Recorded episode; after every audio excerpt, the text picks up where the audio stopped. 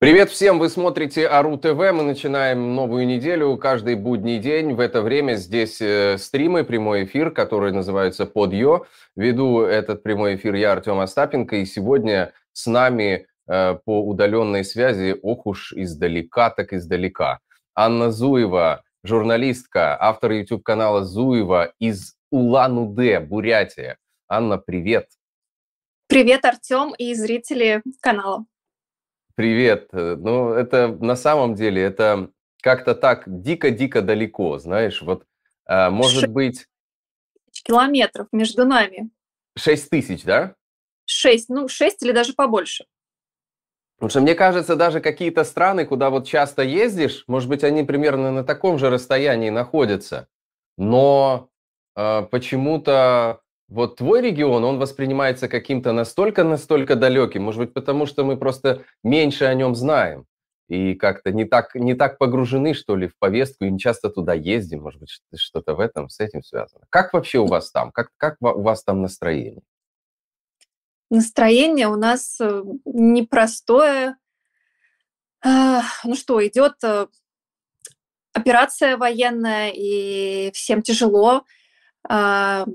Люди не знают, как это остановить, как с этим справиться, но мы не теряем надежду на то, что все это закончится поскорее. Вот. В Улан-Удэ холодно. У нас на центральной улице площади Советов нарядили елку. Она красивая, радует нас. Угу. Вот. Так что как-то мы тут держимся, крепимся. У не вас сдаем. холодно, а у нас снежно. У нас просто все завалило снегом. Возможно, даже я сегодня буду ночевать здесь, в студии Ару ТВ, потому что идти домой – это не, не очень такая, не, не очевидная перспектива для меня, скажем так, сегодня. Ну, бог с ним. Э, мы решили поговорить с Анной, потому что вышел э, спецрепортаж Анны Зуевой о домашнем насилии в России, о женщинах, которые спасаются от домашнего насилия. А, и Анна долго работала. Сколько, сколько ты снимала этот, э, этот проект? Ну, наверное, занималась от продюсирования до создания где-то полгода, но потом э, началась э, катастрофа 24 февраля, и мне пришлось отложить показ, премьеру, потому что казалось, что говорить о домашнем насилии не совсем уместно, потому что умирают люди, как бы, как будто бы какое домашнее насилие, хотя, конечно, говорить о домашнем насилии нужно а, всегда, и это всегда, к сожалению, актуально. Поэтому 10 месяцев мы ждали ждали, ждали, и вот когда была международная кампания 16 активных действий против гендерного насилия над женщинами и девочками, которая началась 25 э, ноября и закончилась буквально два дня назад. Вот в, в эти дни мы опубликовались, и прошло полтора года от задумки до заливки. От задумки до заливки. Ну давайте, да. Э, чтобы наши зрители быстро вошли в курс, о чем мы говорим сегодня, и что это за спецрепортаж, что это за фильм. Хотя, не знаю, я, я посмотрел, э, как-то, мне кажется, спецрепортаж, э, он немножко, э, название спецрепортаж как-то преуменьшает немножко. Мне кажется, это, ну, фильм и фильм, это, это и есть фильм, как мне кажется. Ну да, такая документалочка в, како- в какой-то степени, хотя, наверное, документалисты могут со мной поспорить, но, в общем, угу. я называю спецреп и специальный репортаж, и док, и выпуск, в общем, синонимов, синонимов много.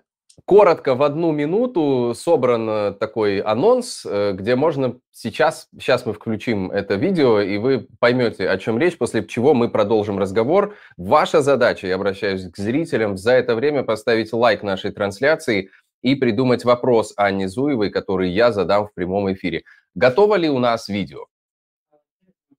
Через минуту будет. А, то есть нам надо еще минуту разговаривать.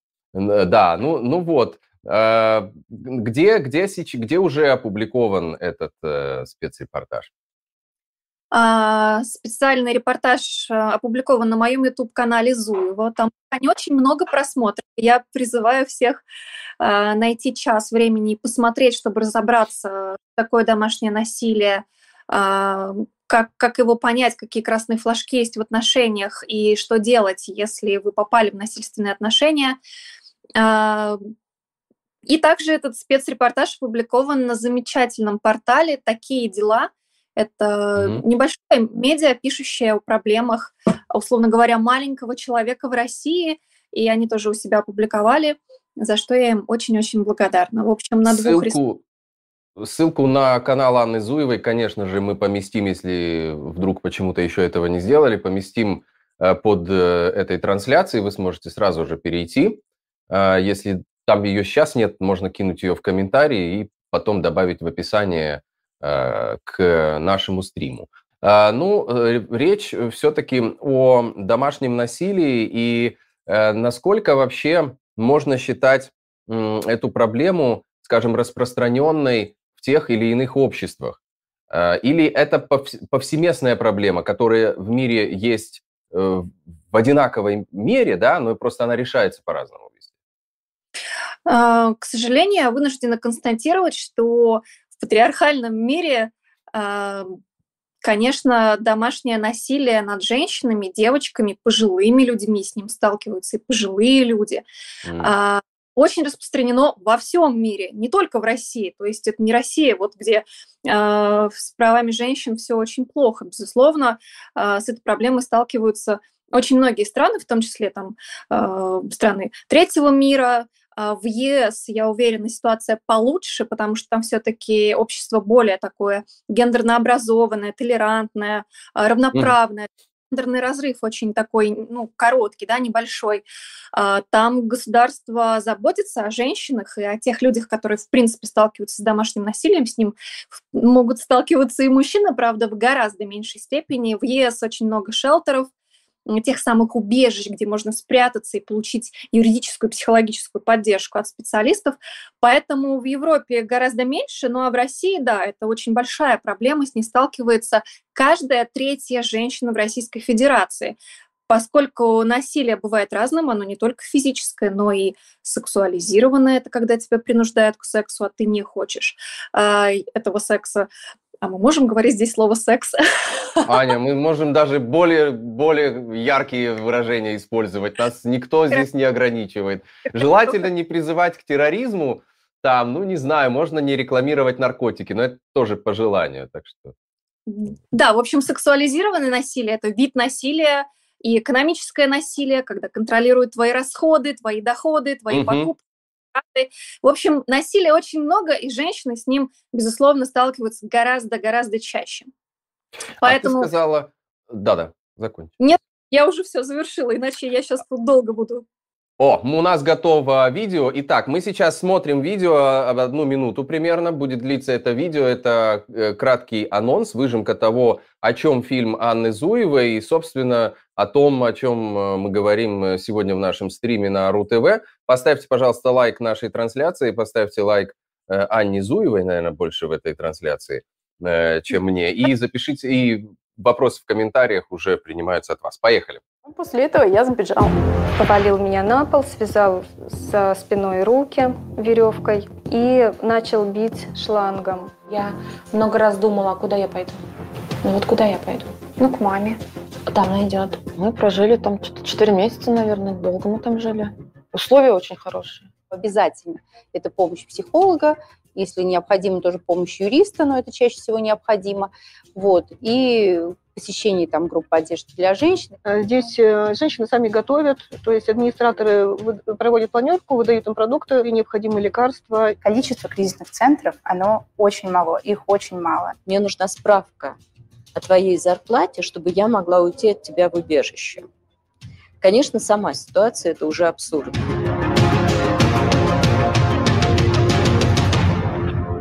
Ты сказала о гендерном разрыве до, до того, как мы посмотрели трейлер, анонс. А действительно ли э, уровень домашнего насилия зависит от гендерного разрыва в том или ином социуме? Безусловно, связь абсолютно прямая. Когда ты зарабатываешь меньше, чем мужчина, ты попадаешь в некую зависимость экономическую от этого мужчины. А, мужчина, ну, таким образом, как бы властвует и давлеет, э, контролирует. И это очень уязвимая позиция, когда ты меньше зарабатываешь, ты угу. просто попадаешь в некую зависимость. Если сначала она такая приятная, так здорово, он обо мне заботится, он не покупает, там что-то что такое, то угу. потом это очень-очень уязвимая становится история, ты очень уязвима в ней, потом можешь, э, не знаю, быть, быть всячески, всячески, я даже не знаю, какое слово подобрать. Ну, в общем, это очень уязвимая позиция для женщины. Поэтому вот этот гендерный разрыв, он чрезвычайно опасен в обществе. То есть вот почему и нужно добиваться гендерного равноправия, равенства, а, чтобы было меньше домашнего насилия. Угу.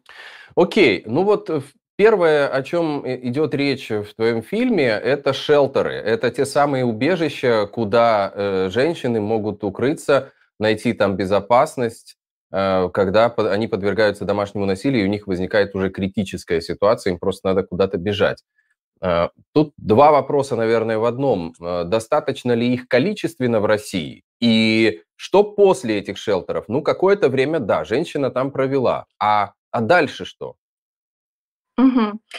Да, мой спецреп, он на самом деле не, не столько о домашнем насилии, сколько именно о шелтерах, потому что мы часто слышим э, что-то про убежища, или даже наоборот не слышим о них в СМИ, э, и мне захотелось узнать, что это за места такие, какую помощь в них можно получить, кто вообще там работает, кто создает эти шелтеры, это государство или это частное НКО.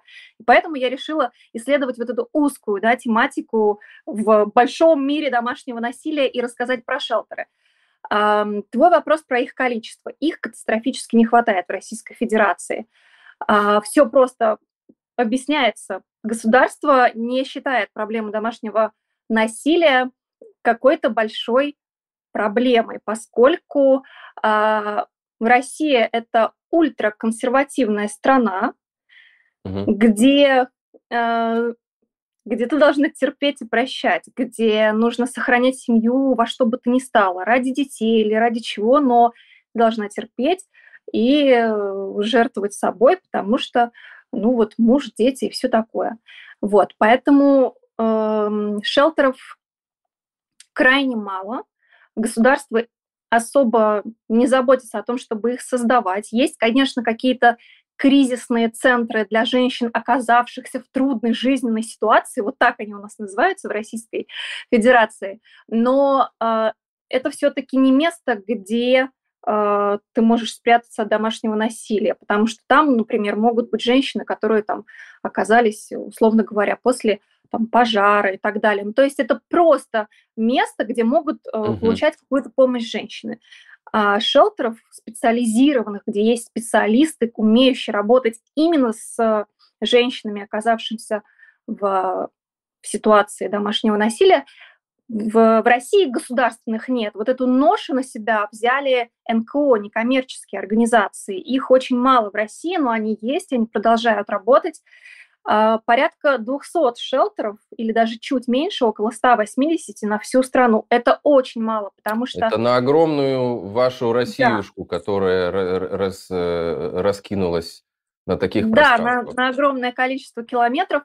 То есть по там, Стамбульской конвенции, по другим а, международным договорам на каждые 10 тысяч жителей должен быть шелтер. И в Европе а, это вот соблюдается. Так но не в России. Поэтому здесь шелтеров нет, и даже если ты готова уйти от домашнего тирана, от автора насилия, если говорить более корректным языком, то тебе mm-hmm. просто некуда уйти. Ты в России зарабатываешь меньше, чем мужчина, просто потому что ты женщина, у тебя мало денег, ты не можешь накопить на свое жилье, взять ипотеку, ты даже не можешь порой снять номер в гостинице, чтобы уйти, потому что у тебя нету денег а, или их недостаточно. И поэтому вот эти убежища, которые а, созданы при некоторых НКО, это чрезвычайно большая поддержка для женщин, но и их очень мало, и эти НКО все чаще и чаще получают статус иностранного агента, что совершенно безобразно и ужасно. То есть государство не просто не дает им денег этим НКО, никак их не поощряет, никак им не помогает, оно еще и награждает вот этим статусом иностранного агента. В моем часовом фильме плашка НКО и на агент всплывала, наверное, раз 10. Ну, то есть Понимаете, угу. это просто безумие на самом деле. Ну, вот прежде чем э, продолжить разговор о том, что после шелтеров, вот, ну, ты сказала, что государство... Да, я, кстати, как бы... ответила, что после шелтера. Что после да, шелтера? Да, ну, давай, я просто хочу вот как раз к этому, что ты сейчас сказала, что государство не поощряет. А государство препятствует ли? Вот где тут грань? Вот как ты ее ощущаешь? Да, безусловно, оно и препятствует. Я побывала в четырех э, шелтерах. В Подмосковье один, в Нижнем Новгороде посетила один, в Петербурге угу. и в Томске. В Томске в мае этого года государство э, наградило шелтер и региональную общественную организацию «Женский голос», у которого был шелтер статусом иностранный агент, и отобрала угу. у них помещение, которое давала ему безвозмездную аренду. Теперь шелтера в Томской области, где проживает полтора миллиона человек, нет. Шелтера в Томске, в Томской области нет. То есть государство не просто а, там, дало какой-то статус, но и забрало помещение, которое когда-то выдало. То есть, ну вот здесь прямое вмешательство. То есть государству не нужны а, сильные, умные, а, хорошо зарабатывающие женщины. Это огромная угу. проблема для российского правительства, потому что, ну, умная женщина, Артем, это же просто великолепно. Это страшно, это очень это страшно. Ты что? Сила, да. Она же, ну, не дай бог, ты что, умную женщину. Да, она не будет выходить замуж, она не будет рожать огромное количество детей, она не будет вступать в какие-то отношения, которые ей не нравятся. Ну, просто даже не в этом дело. Ты, ты не будешь себя чувствовать э, с крутым самцом на ее фоне. Тебе постоянно придется как-то что-то куда-то да, двигаться. Да, да, да, да. Так что не, это, не, это не наш мужчины не переживут, не переживут. Это не наш метод. Хорошо. Тут уже вопросы приходят. Спасибо, очень приятно. Я буду их Анне задавать, но все-таки давай вот с, этим, э, с этой частью мы завершим. Вот что, что после шелтеров, да? Побыла женщина в этом шелтере, э, ей же надо ну, как-то дальше двигаться куда-то, да. она же не пойдет обратно туда, откуда она сбежала. Ну, ты, ты, к сожалению, огромное количество женщин после шелтера все равно возвращается к автору насилия. Ну, просто потому что вот такая а, такое ее решение. Осуждать ее за это не нужно. Это, конечно, а, ну, с моей точки зрения, я никого не хочу обидеть, но это совершенно неправильно, но потому что автор насилия потом всегда мстит за ее уход, и а, вот эти насильственные акты учащаются и становятся еще более изощренными и жестокими. А, но такие женщины, ну некоторые женщины, да, выбирают возвращаться, а некоторые выбирают развод, а, и девичью фамилию, и как-то юридически улаживают э, раздел имущества, он происходит э, там как-то справедливо, или как-то мужчина начинает понимать, что все-таки он там был жесток, и как-то вот они договариваются. Ну, то есть а, женщина просто обретает силу, мощь, какие-то крылья. Для нее очень-очень не бесполезно жить в шелтере, общаться с психотерапевткой, с юристкой. Она просто mm. обретает силы э, выйти из насильственных отношений. Вот это, это очень, очень важный внутренний момент. То есть здесь не только речь идет о том, что она в данный конкретный момент времени сбежала и там поместила себя в безопасность, но она лично как бы личностно эволюционирует в каком-то смысле. Да, безусловно. Для женщин это очень-очень полезно, потому что они понимают, что э, без абьюзера жить очень прекрасно, когда ты в безопасности, когда тебя никто не оскорбляет, не унижает, и ты просто наполняешься какой-то силой и жить дальше, и идти дальше. Я у меня так в память врезался один момент в, в твоем фильме, где было сказано, что э, мы, одна из твоих героинь сказала такую фразу, мы конкурируем с полицией, потому что полиция через систему распознавания лиц задерживает наших подопечных, наших клиенток. Объясни, что это такое, в смысле задерживает? Почему их задерживают? Потому что Россия последних лет – это государство насилия, бесправия и бедности. Потому что э, Россия это ультраконсервативная страна, и э, права женщин тут особо никому не нужны, хоть они как-то декларируются, э, на самых высоких уровнях говорят про права человека, это просто, просто какой-то какой сюр.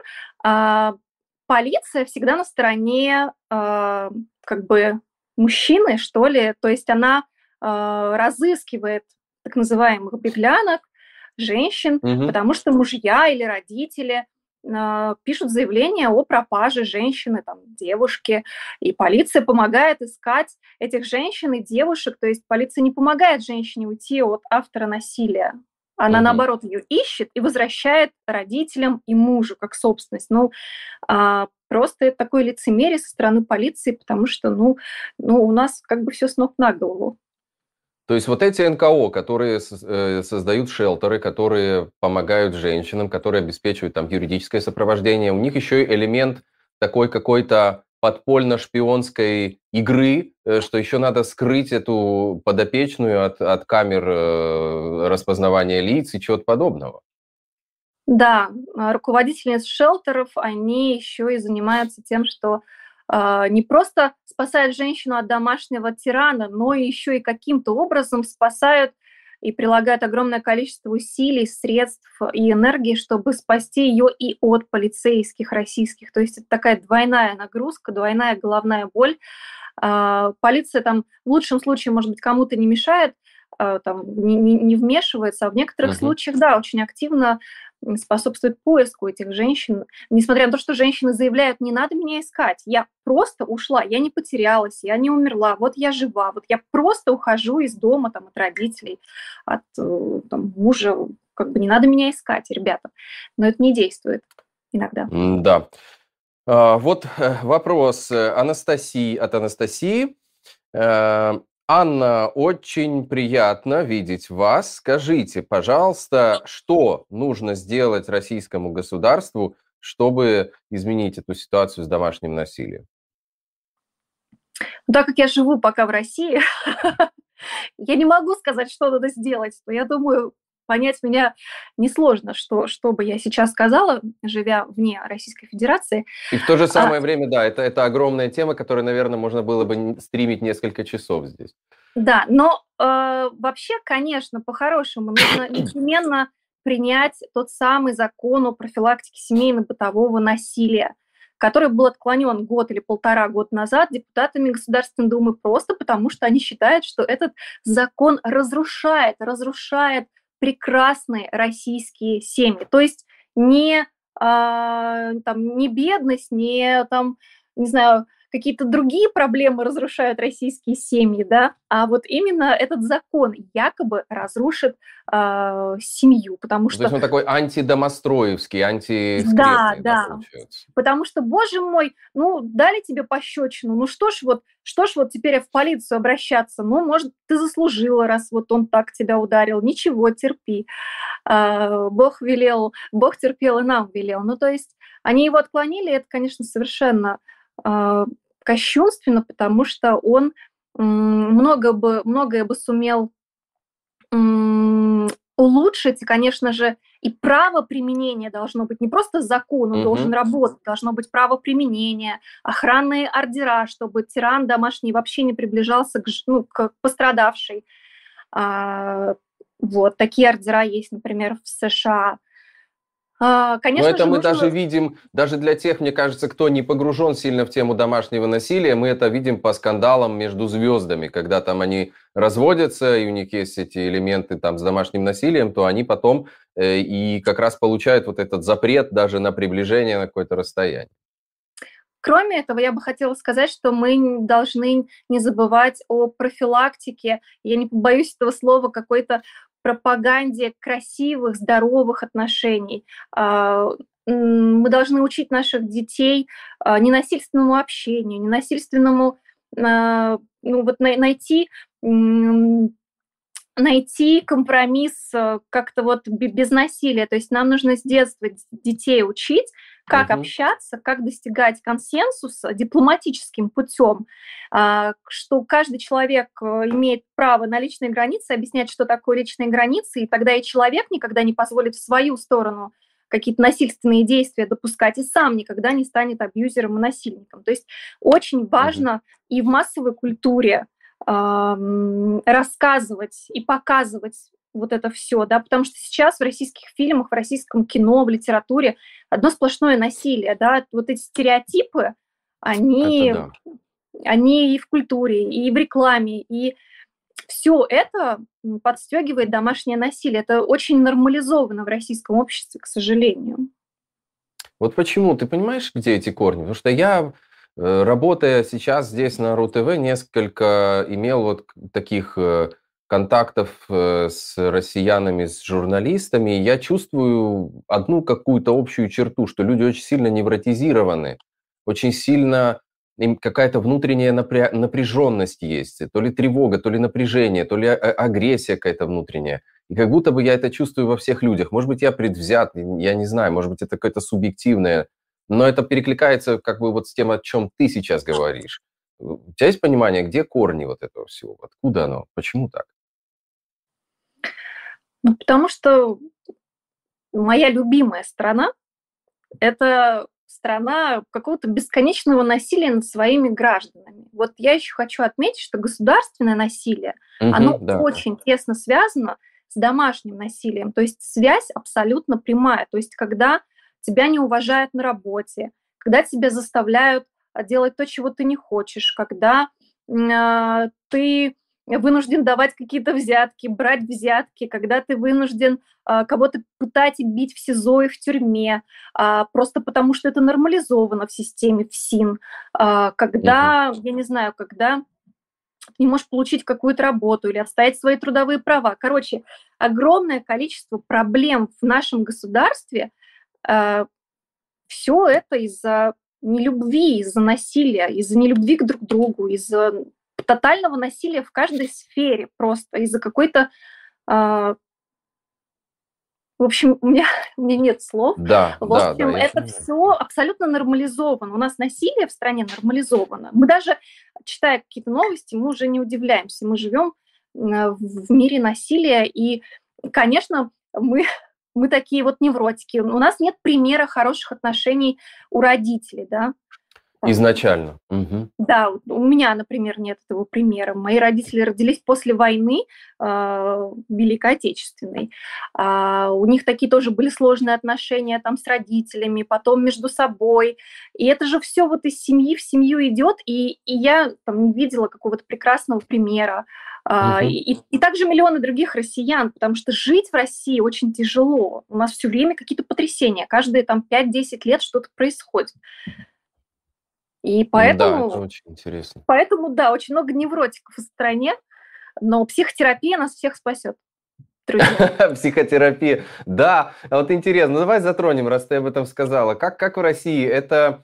Ну вот э, я, я так понимаю, что, наверное, я, я так себе понимаю, что делится общество э, примерно на тех, кто считает, что это все э, какая-то фигня, значит, и новомодные увлечения, оно ничего не работает, а другие как бы идут в это дело и начинают себя как-то менять. И вот какой, каков баланс у вас там сейчас в этом смысле?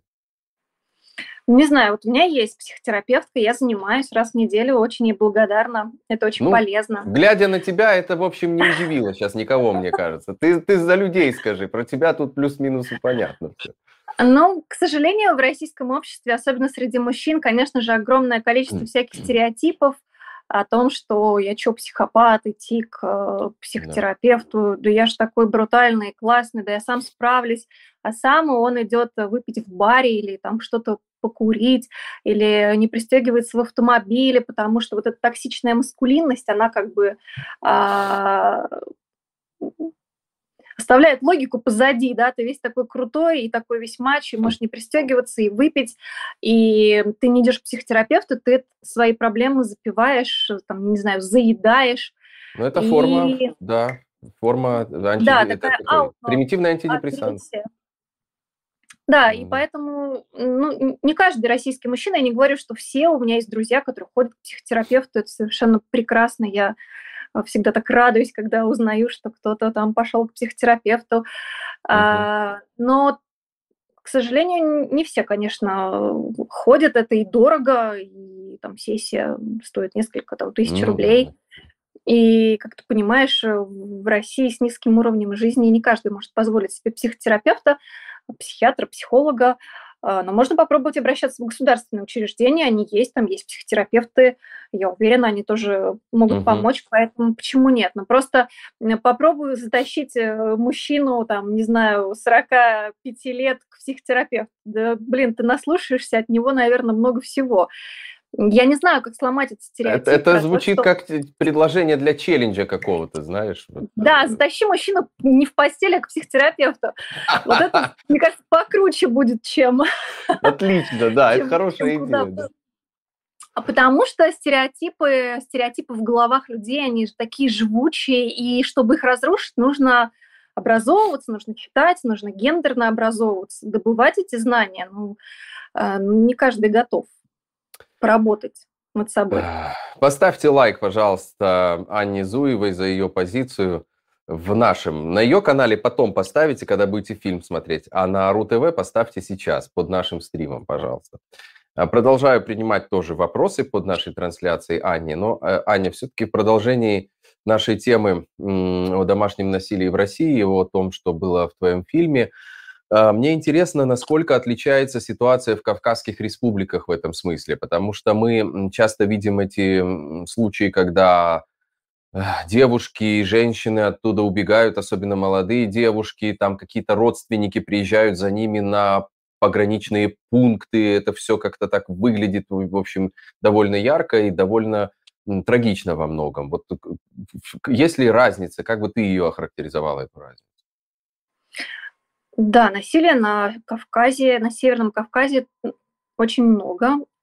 А, я была в Дагестане полтора года назад и снимала выпуск про права женщин а, в Дагестане. И он есть у тебя на канале тоже?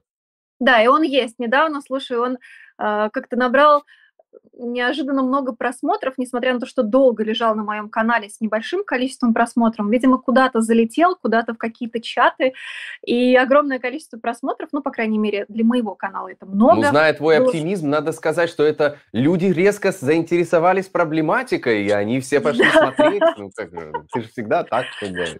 Да, ну, в общем, тоже было очень много комментариев и здравомыслящих, и разумных, и каких-то совершенно невероятных, э, странных. Я пыталась там отбиваться, образовывать людей. В общем, да, на Кавказе э, превалирует, я бы сказала, не российское право, да, российское право, оно даже не на Кавказе это вообще ничего не значит, а на Кавказе с этим еще сложнее, потому что там действуют так называемые адаты, это обычаи, обычаи Кавказа, и они зачастую играют главенствующую роль в принятии каких-то там а, семейных, а, ну, в семье.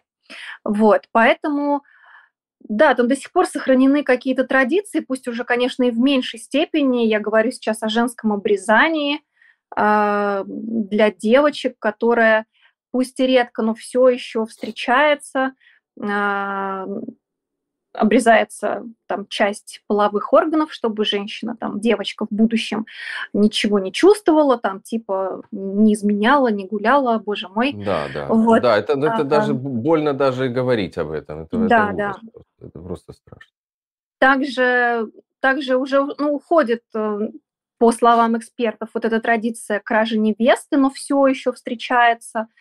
А, вот, поэтому там ситуация с домашним насилием очень тяжелая, еще и потому, что там это все замалчивается настолько сильно, что если как бы в каких-то других регионах ты там терпишь, терпишь, терпишь, а потом как взорвешься, как там расскажешь, как пойдешь, uh-huh. как разведешься, как там всех разнесешь, то uh-huh. там это все гораздо-гораздо тяжелее еще и потому, что а, в Дагестане ребенок после развода официального остается угу. с отцом. Вот такая традиция. Он забирает, потому что ты Это федерализм в действии, то есть действует отдельный закон там у них, да, получается, на эту тему? Ну, ну да, дети остаются с отцом. Отцом, э, долго не думая, там, через несколько лет женится или даже вскоре после развода женится. У него новая семья, новые дети, а эти дети воспитываются с бабушкой и дедушкой. То есть у них нет ни матери, потому что они остались с отцом, и нет отца, потому что у отца новая семья. И угу что с этим ребенком, где он, какую любовь, любовь он получит. Ну, дай бог, что от бабушки, от дедушки, но где же, где же мама? И вот эти матери э, пытаются там найти подходы там, к этому бывшему мужу, к его родителям, к этой свекрови, и просто пытаются сохранить связь со своим ребенком. А, я знакома с правозащитницами с Кавказа, познакомилась с ними в ноябре, и вот они рассказывали эти истории, что это сплошь и рядом, что де- детей отбирают, отнимают, а потом, поживя с родителями мужа, они уже не хотят к этой маме, то есть потому что им же там каждый, каждый день рассказывают, какая мама плохая. В общем, с правами женщин на Кавказе и с домашним насилием э, все очень сложно, потому что там как-то на женщину на, накладывается какая-то невероятная ответственность, контролируется ее сексуальность, ее вообще тело, да, как она должна себя вести. Ну, то есть не женщина там решает, как ей одеться, как ей выглядеть, uh-huh. как ей ходить, на кого смотреть э, и все такое. А вот, ну, вот эти традиции, обычаи, я совершенно не против традиций и обычаев, но все-таки они должны быть адекватными, разумными, соответствующими нашему времени. Какие-то традиции, безусловно, должны быть сохранены но не вот эти ужасные, как кража невесты, обрезание и жизнь детей там, вдали от матери. Ну и дети, да, они же все-таки эти дети потом травмированные на всю жизнь остаются после таких передряг в раннем детстве. Они травмированы, более того, мы не знаем, как живут эти дети. Многие же из них подвержены сексуализированному насилию. То есть они же без присмотра матери и отца нет. То есть они как бы вот там с бабушками, дедушками. Ну то есть что происходит с этими детьми? Нет даже примерной статистики. Но мы не можем как бы быть уверенными, что эти дети не подвергаются сексуализированному насилию со стороны mm-hmm. родственников, ну, мужа, получается, или каких-то там друзей семьи, которые приходят в дом. Это, конечно, происходит во всех э, регионах, но вот на Кавказе в том числе. Но все-таки правозащитникам удается там работать, удается вести какую-то деятельность, и какие-то результаты все-таки чувствуются от их работы? Но если говорить э, и на Кавказе, или вот имеешь в виду в России, или, ну вот во Ну, всей, я сейчас спросил России. про Кавказ, ну давай, да, мы можем этот вопрос расширить и на Россию, все-таки как ты, потому что я всегда, общаясь с тобой, и в том числе на эту тему, чувствую такой э, веру и оптимизм в тебе. И, э, видимо, ты чувствуешь результат этой всей деятельности, несмотря на сложную ситуацию. Конечно, результаты есть. На Кавказе работает вот оно права женщин.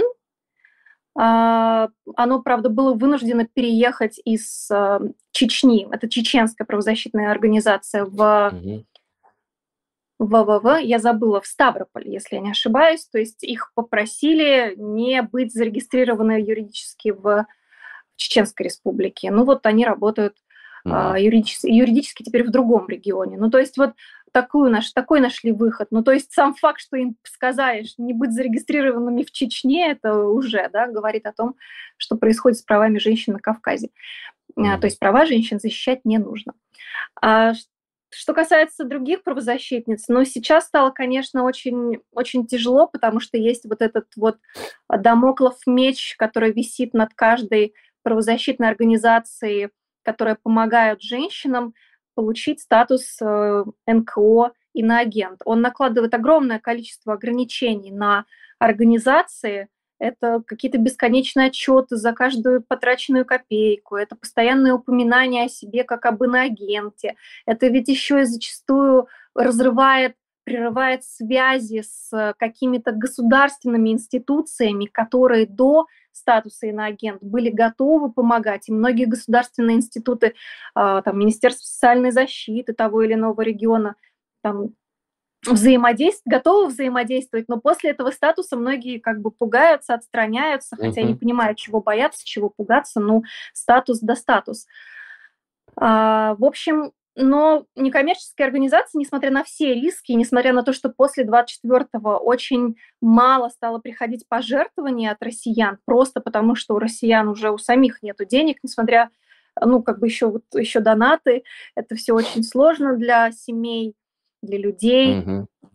И поэтому они столкнулись с тем, что сейчас очень мало пожертвований, а, вот этот риск получения статуса дискриминационного – и, конечно же, сейчас домашнего насилия в России станет больше, потому что военнослужащие возвращаются, они возвращаются с посттравматическим синдромом, расстройством.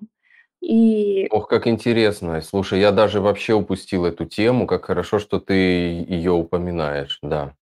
Да, у, у любой военный конфликт, он отражается на психике, неважно, ты сидел в тылу, охранял там что-то или был там на передовой с автоматом, это все равно огромный стресс, огромная травма, как бы там мужчина ее не отрицал. А, военные действия, они не могут остаться, ну, как бы какой-то легкой прогулкой. а, неважно в каком да. качестве ты был. Поэтому, возвращаясь, человек возвращается а, в семью, и театром военных действий для него становится уже собственная семья, собственная супруга, мать, отец, пожилые там родственники, дети. И мне очень страшно смотреть э, какое-то такое обозримое будущее, потому что ситуация с домашним насилием будет еще усугублена, потому что любые военные действия, они вызывают всплеск домашнего насилия. Это просто, это статистика. И с ней не поспорить. И я бы очень хотела, чтобы, конечно, была оказана психологическая, психиатрическая помощь, какая-то реабилитация военнослужащим. Это позволит, э, быть может, сократить количество преступлений в отношении женщин, детей, пожилых, потому что э, там, за 10 лет посчитано, что за 10 лет в России, за последние 10 лет в России погибло 13 тысяч женщин от рук э, партнеров, от мужей, от родственников. То есть, представляете, это огромное количество женщин, убитых мужчиной, которого она знала. То есть ну и прохожий, прохожий если сопоставить это с, с количеством приговоров и обвинительных заключений, к сожалению, у меня нет статистики, но все дело в том, что из-за того, что нет вот этого закона о семейно, о профилактике mm-hmm. семейно-бытового насилия, это все как-то, видимо, рассматривается как-то каким-то... Я, я не юристка, мне очень сложно сейчас сказать, но я не думаю, что э, все э, убийцы женщин э, там понесли какое-то адекватное наказание. Ну, я Да, и мне кажется, что по старой советской еще традиции правоохранители просто хотят э, спустить это как-то на тормозах и показать, э, в общем, что это не, то, что вы подумали, она там упала сама или, или, или подобные какие-то, знаешь. Ну да, да, все очень сложно, все это доводится до суда, расследуется, и, в общем, очень-очень грустно. А вот наоборот, я хочу сообщить, что а, когда женщина защищается от э, мужчины, да, ну будем говорить там, угу. от мужа, и убивает его случайно, ну это называется там, превышение самообороны, вот она понесет наказание по полной. Потому что в российских тюрьмах э, половина женщин сидит за убийство партнера. Часть Очень там за наркотики, за распространение наркотиков, ну, часть еще за, как, за какие-то преступления. Я, к сожалению, забыла, что на третьем месте. То есть это просто женщины, которые защищали себя и детей, но они сели. Ну, Аня, это даже и в целом, на, я не знаю, конечно, там сейчас какое законодательство в России, но постсоветское законодательство, оно всегда было таким и, и, и в том аспекте, о котором ты говоришь, и в аспекте самообороны в целом. Если ты подошел заступился на улице за девушку, и э, кто-то, какой-то там чувак, хулиган достал нож, и ты, значит, э, владея какими-то приемами, его на этот нож случайно посадил или сломал ему что-нибудь, то ответственность несешь ты. И сидеть будешь ты, и она будет тебе носить передачи, а, а не, не тот будет виноват. Но это так, такое, к сожалению, законодательство. Да, увы. Э, окей, пойдем дальше. Я хотел спросить вот еще о чем тебе. Как, как тебе кажется, какое количество женщин не обращаются по поводу домашнего насилия никуда? Э, Все это терпят, не идут в шелтеры, не идут ни за какой помощью в сравнении с теми, э, кто, кто обращается? Я думаю, что таких женщин большинство. Если мы возьмем 100% женщин, которые сталкиваются с домашним насилием, наверное, только 10% из них пойдут и обратятся за помощью, остальные так будут мало. терпеть. Да, я думаю, ну, опять же, это мое личное ощущение и мнение. Вот э, я несколько лет исследую эту тему. Мне кажется, что далеко не каждая женщина обратится, поскольку, во-первых, а, куда обращаться? Ну, куда обращаться? Вот я готова обратиться. Куда обращаться? Угу. В Бурятии нет ни одного шелтера. В Улан-Удэ нет шелтера. Нет убежища. А, соответственно, ты не можешь выбежать из квартиры, куда ты выбежишь, у нас минус 20 градусов. Например, твой паспорт разорвали или забрали, ты даже не можешь снять номер в отеле или какую-то квартиру, ты остаешься в квартире со своим тираном. А, особенно если у тебя есть дети, но куда ты побежишь? Утром им в школу, в детский сад. А, ты не можешь пойти на улицу, тебя сразу возьмет полиция и скажет, а почему вы не соблюдаете свои родительские обязанности и ходите там в 11 вечера угу. с двумя детьми, еще и тебя накажут за то, что ты ходишь, бродишь в городе в 12 часов ночи. Соответственно, женщина просто выбирает оставаться от безысходности, не потому угу. что она его любит, и она ему все простила, и, ну, конечно, бывает, что и простила, и ты думаешь, что все, все будет хорошо, больше никогда. А, у насилия есть цикл, вот такой кружочек, да, а, нарастание угу. вот этой агрессии, насильственный акт, примирение, вот этот, как это, ну, это брачный, как по спирали, брак, да? Брачный, брачный прекрасный вот этот период, любовь, ага. романтика, и потом снова нарастание напряжения и насильственный акт. То есть это угу. все идет вот так по кругу, и выйти из этого насильственного цикла очень-очень тяжело. Поэтому женщины, многие даже не осознают, что они живут в ситуации насилия, потому что нет вот этого вокабуляра, нет словарного аппарата. Нам мне вообще никто не рассказывает о том, что такое домашнее насилие. Мы просто не знаем, что есть насилие. Вот пощечина – это насилие или это, ну, как бы так? Кровь же не бежит, ничего не сломано. А какое-то унижение – это насилие или это как бы нормально? То есть в школах, на мой взгляд, нужно сейчас говорить не какие-то там безумные вещи, которые рассказываются на некоторых классных часах, а говорить про домашнее насилие, как его распознать, как из него выйти. Поэтому женщины обращаются крайне редко, потому что, во-первых, некуда пойти, во-вторых, угу, потому что, от, знаешь, сложно уйти, потому что это же твой социальный статус. Очень же приятно, ну, пока еще для многих женщин быть замужем. Быть ну, замужем. вот это для меня самый сложный момент для понимания вот в этом, вот в этой точке, знаешь быть замужем, у меня есть муж, и так прекрасно, и мы для всех такая милая пара, а то, что он там иногда звереет там раз в месяц. Ну, ну что, ну, вот такие вот у него... Это потому что у нас по-прежнему вот э, царит это, знаешь, что ремонт мы делаем для друзей, чтобы пришли друзья и посмотрели, какой классный ремонт. Машину мы покупаем там, не знаю, еще для кого-то, чтобы на нас посмотрели, на какая у нас машина, а не потому что она для наша. соседей.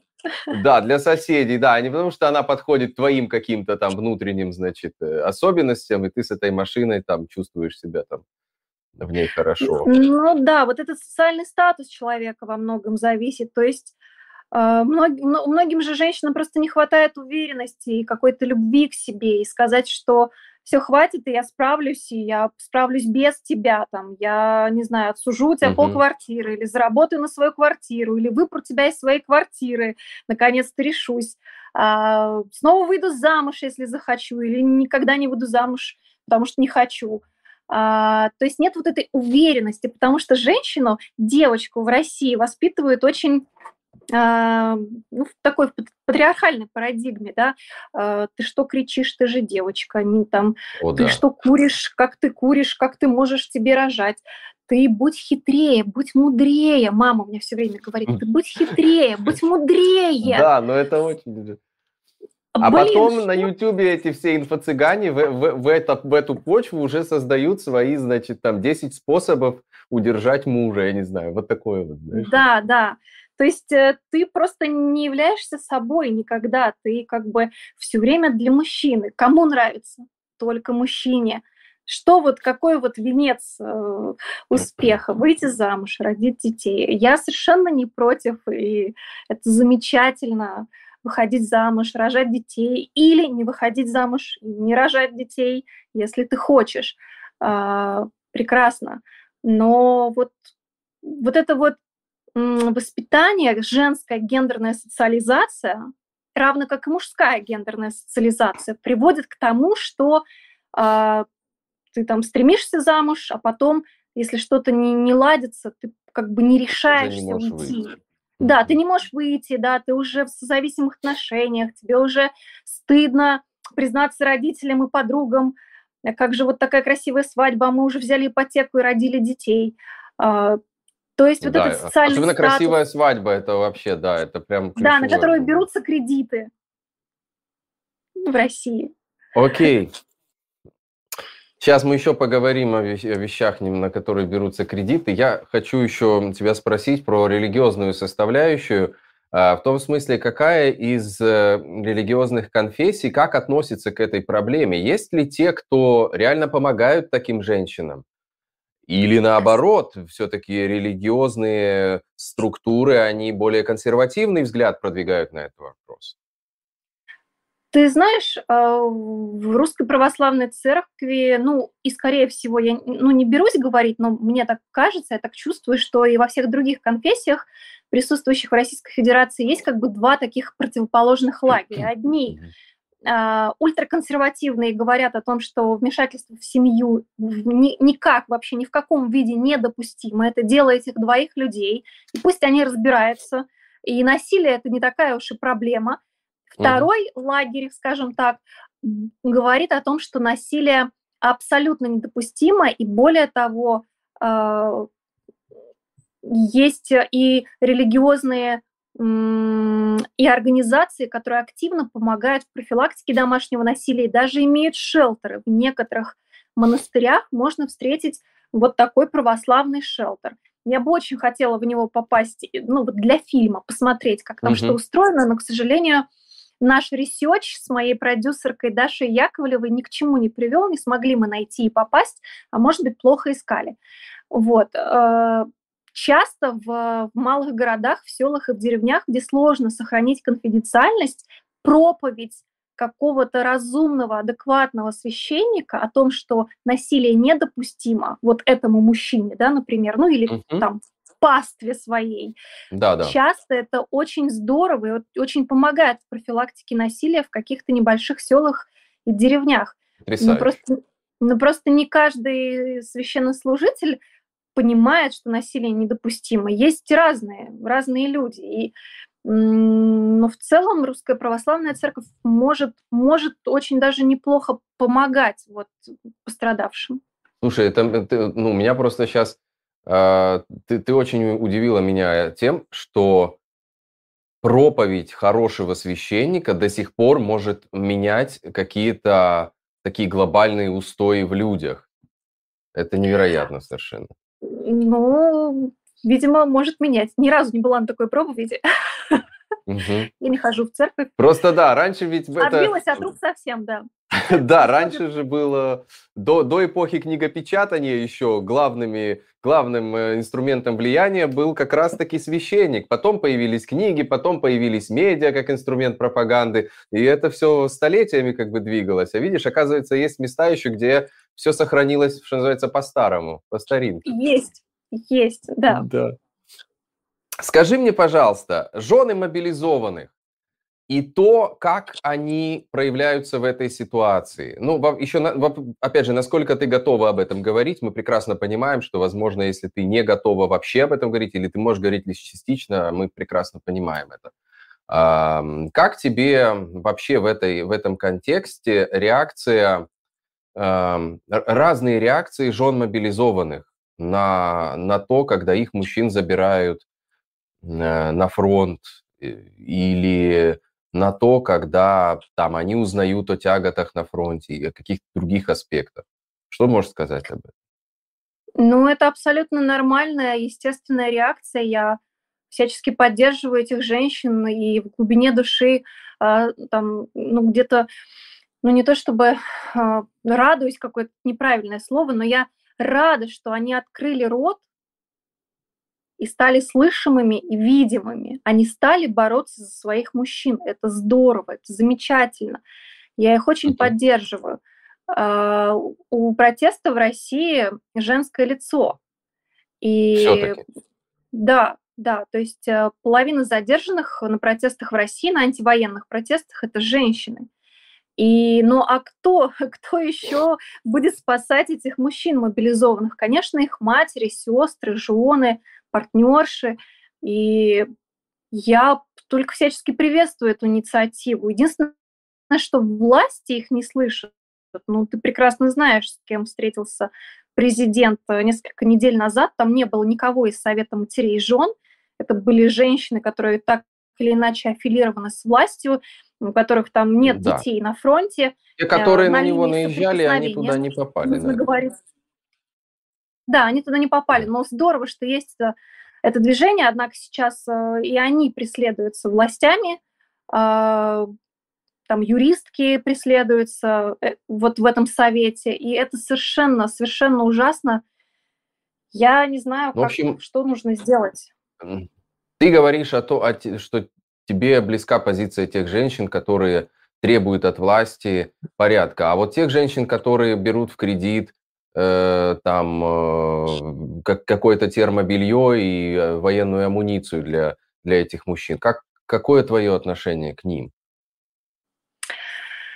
Но опять же, смотри, здесь а, истоки того, что вот так женщины как бы собирают и провожают мужчин на специальную военную операцию, опять же, в, нашем патриархальном мире и вот в этой женской гендерной социализации. Ну, выросла она в такой, а, в такой среде, где мужчина а, должен идти защищать родину, там, я не знаю, а, сражаться с врагами, а ты там, ну, вот на кухне, дети и все такое. Мгм. А, ну, мы, мы же все разные люди, и мужчины, и женщины, мы, мы все в той или иной степени подвержены, в том числе пропаганде, которая очень мощная в Российской Федерации последние 20 лет. Ну, то есть, ну, вот эти женщины, ну, вот они вот так вот рассуждают. Да. Ну вот что, мне искренне жаль, я хочу, чтобы они проснулись и очнулись, и нет совершенно никакой нужды а, никуда провожать и отправлять. Ваши мужчины нужны вам дома, а, живые, здоровые, красивые. А, Что еще я могу сказать? Хорошо. Э, Вопрос, который родился у меня в процессе нашего разговора. А можешь ли ты привести кейс наоборот, где мужчина спасался от женского насилия? Ты сказала, что такие бывают. Ну, слушай, я не знаю ни одного мужчины, который бы там спасался от насилия в семье со стороны своей женщины. А, Я не исключаю совершенно, что это есть и существует. Э, Около там 5 или 10 процентов мужчин тоже сталкиваются с физическим насилием. А Женщины разные бывают. А, Но я не знаю, я не могу привести ни одного примера. Я не знаю, может Окей. быть, если сейчас нас смотрит кто-то, напишите. Да, вот я А, только хотел сказать, напишите в комментариях, если вы мужчина, который, глядя нашу, наш стрим, задумался, черт побери, а может быть, я как раз тот самый. Напишите о своем опыте, это будет интересно. Да, наверное, с эмоциональным насилием многие мужчины сталкиваются. Мгм. Опять же, в силу самых разных обстоятельств. А, Но с физическим насилием они сталкиваются гораздо в меньшей степени, чем женщины. То есть мы не должны как бы наш фокус внимания смещать на типа, а вот а мужчины, бедные мужчины, 5%. Я нисколько не умоляю там этих 5%, но смотрите, я говорю, 90 там 5%, а точнее каждая третья женщина сталкивается с насилием. Давайте мы будем говорить об этом. Как бы, ну, Мгм. мне жаль этих мужчин, которые сталкиваются с домашним насилием, но я говорю о том, что огромное количество женщин, а, даже среди ваших знакомых, вы можете вместе работать, дружить, в вашей семье, вы даже не подозреваете, что она сталкивается с домашним насилием, а она, там, не знаю, из девяти женщин три точно сталкиваются прямо сейчас. Вот мне кажется, об этом нужно говорить, а не про мужчин. Ну и, том по крайней числе- мере, не со мной. В том числе и в фильме твоем было тоже упомянуто, что очень часто такие семьи, они очень благо... внешне очень благополучно выглядят, очень так Да, достойно. Безусловно, безусловно. Не написано же на лице ни у этой женщины, ни у этого мужчины, что он по вечерам бьет и унижает или принуждает к сексу свою жену. А, Насилие всегда происходит за закрытыми дверями, всегда в тишине. Насилие любит тишину. Именно поэтому эта тема табуирована в обществе, о ней не принято говорить. А, Принято терпеть и считать это нормальным. Ну вот такой муж, очень эмоциональный, очень, очень такой страстный. Ну, подумаешь, там ударил меня раз в год. Ну, раз в год, ну, казалось бы, ну что, ну, нормально. Как-то я его простила, и там он зарабатывает, он хороший отец. Ну, то есть вот эти оправдания в голове звучат постоянно. Мгм. О женщинах во власти. Мы раньше с тобой тоже как-то обсуждали, я помню, то ли, по-моему, в Молдове, когда женщина-президент, или как принято говорить э, в ваших феминистских кругах, президентка, э, пришла к власти, ты там радовалась, спрашивала меня о ней. Э, Какой у тебя взгляд на перспективы женщин э, во власти в России? Все-таки, конечно, там они есть, и там наверху, и там, ну вот есть Матвиенко, там у вас еще кто-то. Как, как, какие перспективы, насколько тебе кажется, что женщины, в общем, э, реализованы и проявлены во власти в России? В России женщины абсолютно не проявлены во власти. А, те женщины, которые сейчас находятся в Совете Федерации или в Государственной Думе, их, по-моему, около там, 15% или 10%. Ну, то есть цифры очень маленькие. Mm. А, то есть половину населения России представляет 10% а, женщин от 100 в Государственной Думе. То есть это уже не, не, неправильно, да, то есть как мужчины могут знать, что женщинам нужно. То есть почему-то мужчины решают за нас, женщин, как нам жить. Отсюда всякие дискриминационные там законы и попытки контролировать там женскую репродуктивную систему, да, запрещать аборты или там как-то еще. То есть просто потому, что мужчины у власти, они вообще не понимают, как бы, что нам нужно и как мы хотим жить, какой политики, а, какая политика в отношении женщин, семьи, детей Но нужна. Ведь женщины тоже есть во власти, которые высказывают эти, эти э, взгляды. Да, женщины во власти в России есть, но вопрос, какие это женщины? Ну вот Валентина Матвиенко. Ну вот Мизулина, что это за женщины? Это женщины, которые абсолютно мизогиничные. Они ненавидят других женщин. Они будут вторить мужчинам, которые рядом с ними, говорить, да-да-да, надо запретить аборты, пусть рожают. Ну, то есть, да, женщины есть, вот этих 10% есть. Ну, что это за женщины? Это женщины гендерно необразованные. Это лучше бы таких женщин там вообще во власти не было. Я считаю, что если бы в России было бы больше женщин в политике, у нас была бы совершенно другая страна. У нас соблюдались бы э, больше бы прав соблюдалось, а и женщины, детей, и мужчины, и всех на свете, у нас было бы более такое эмпатичное, толерантное, терпимое к друг другу обществу, общество. А, потому что сейчас э, государственная политика в отношении женщин, э, семьи, детей, она же ну, потерпела полное фиаско. То есть, э, ну, я не знаю, материнский капитал, это, не знаю, может быть, конечно, кому-то и помогла эта программа, но она, там, я не считаю ее успешной.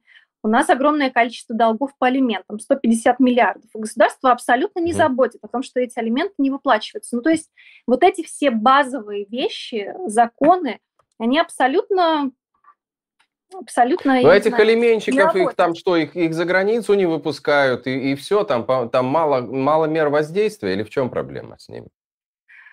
Э, ну, судя по всему, да, их не ищут, их не ловят, там ничего у них не арестовывают. В общем, я хочу сказать, что если было больше женщин во власти, у нас было бы более миролюбивое общество, более эмпатичное, у нас были бы хорошие угу. законы, а, справедливые, честные, направленные на улучшение жизни а, людей. Я имею в виду, если бы женщины были классные, образованные, добрые, честные.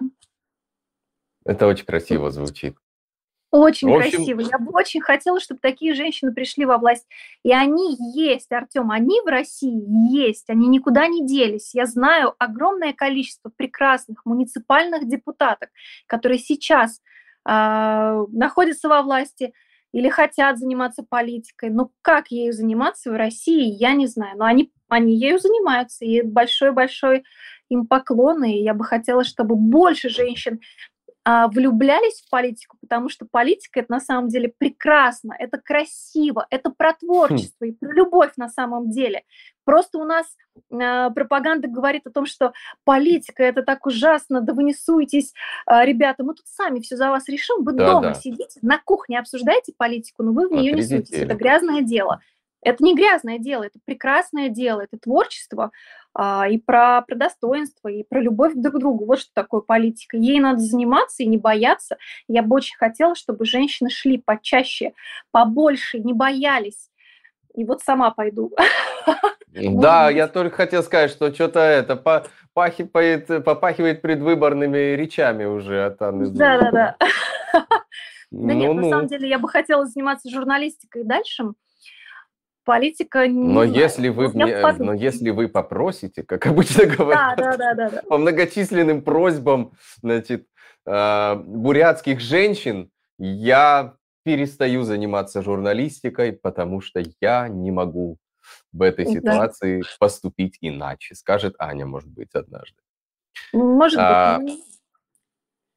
Слушай, про, ну давай, наверное, ближе к завершению нашего разговора э, про феминизм. Я так понимаю, что в принципе все то, о чем мы сегодня с тобой говорили, оно так или иначе лежит в основе феминизма. Правильно ли я понимаю? Конечно, безусловно.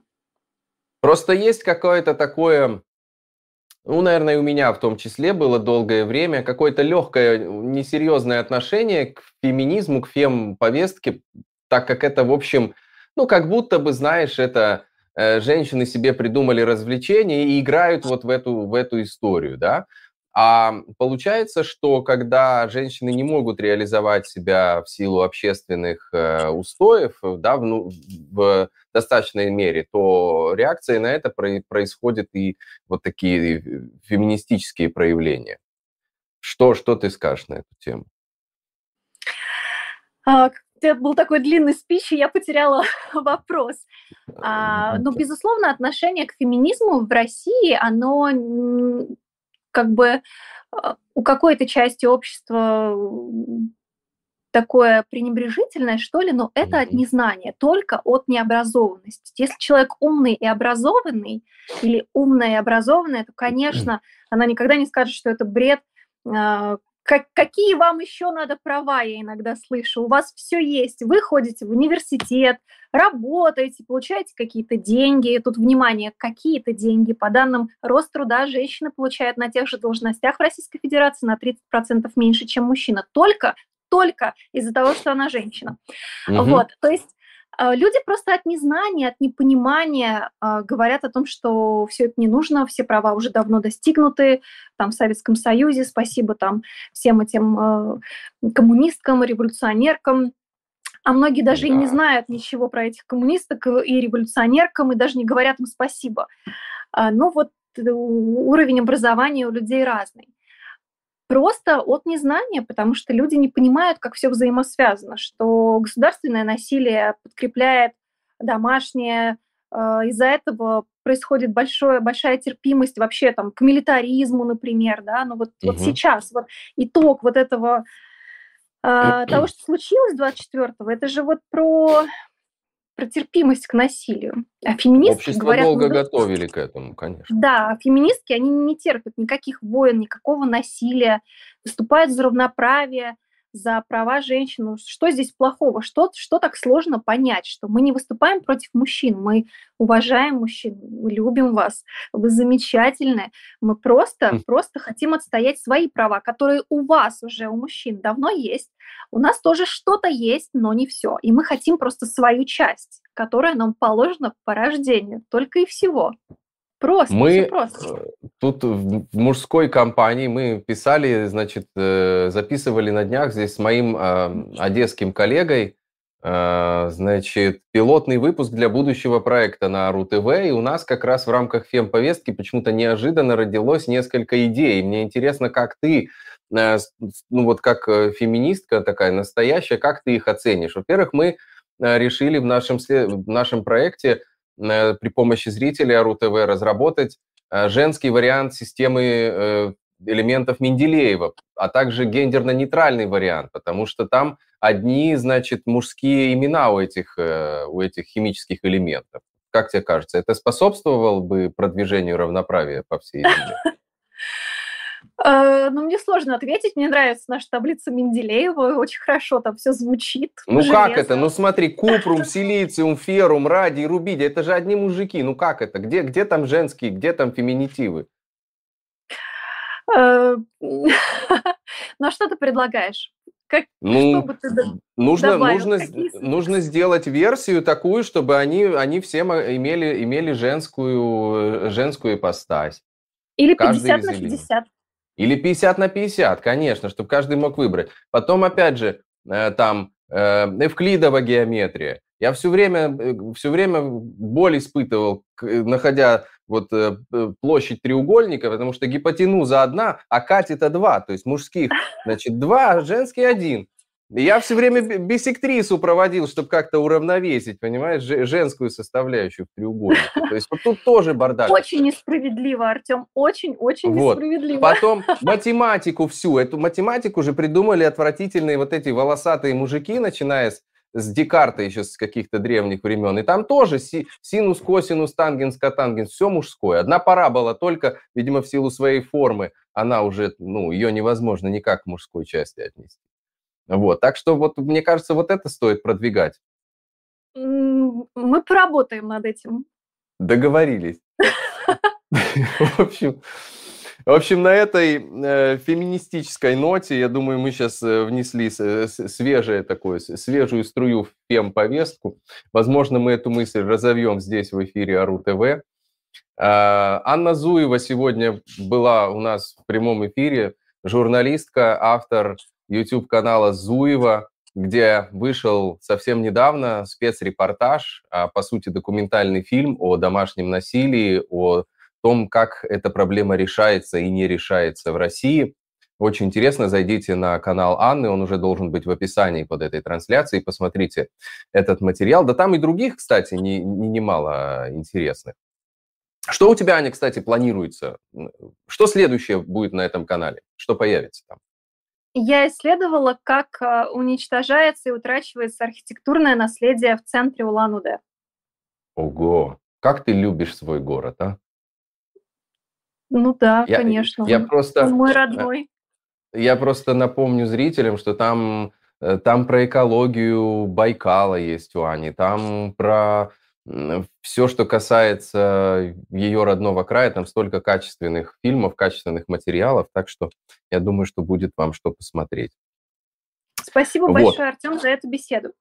Спасибо, Аня. Очень приятно было провести с тобой этот час 11 минут.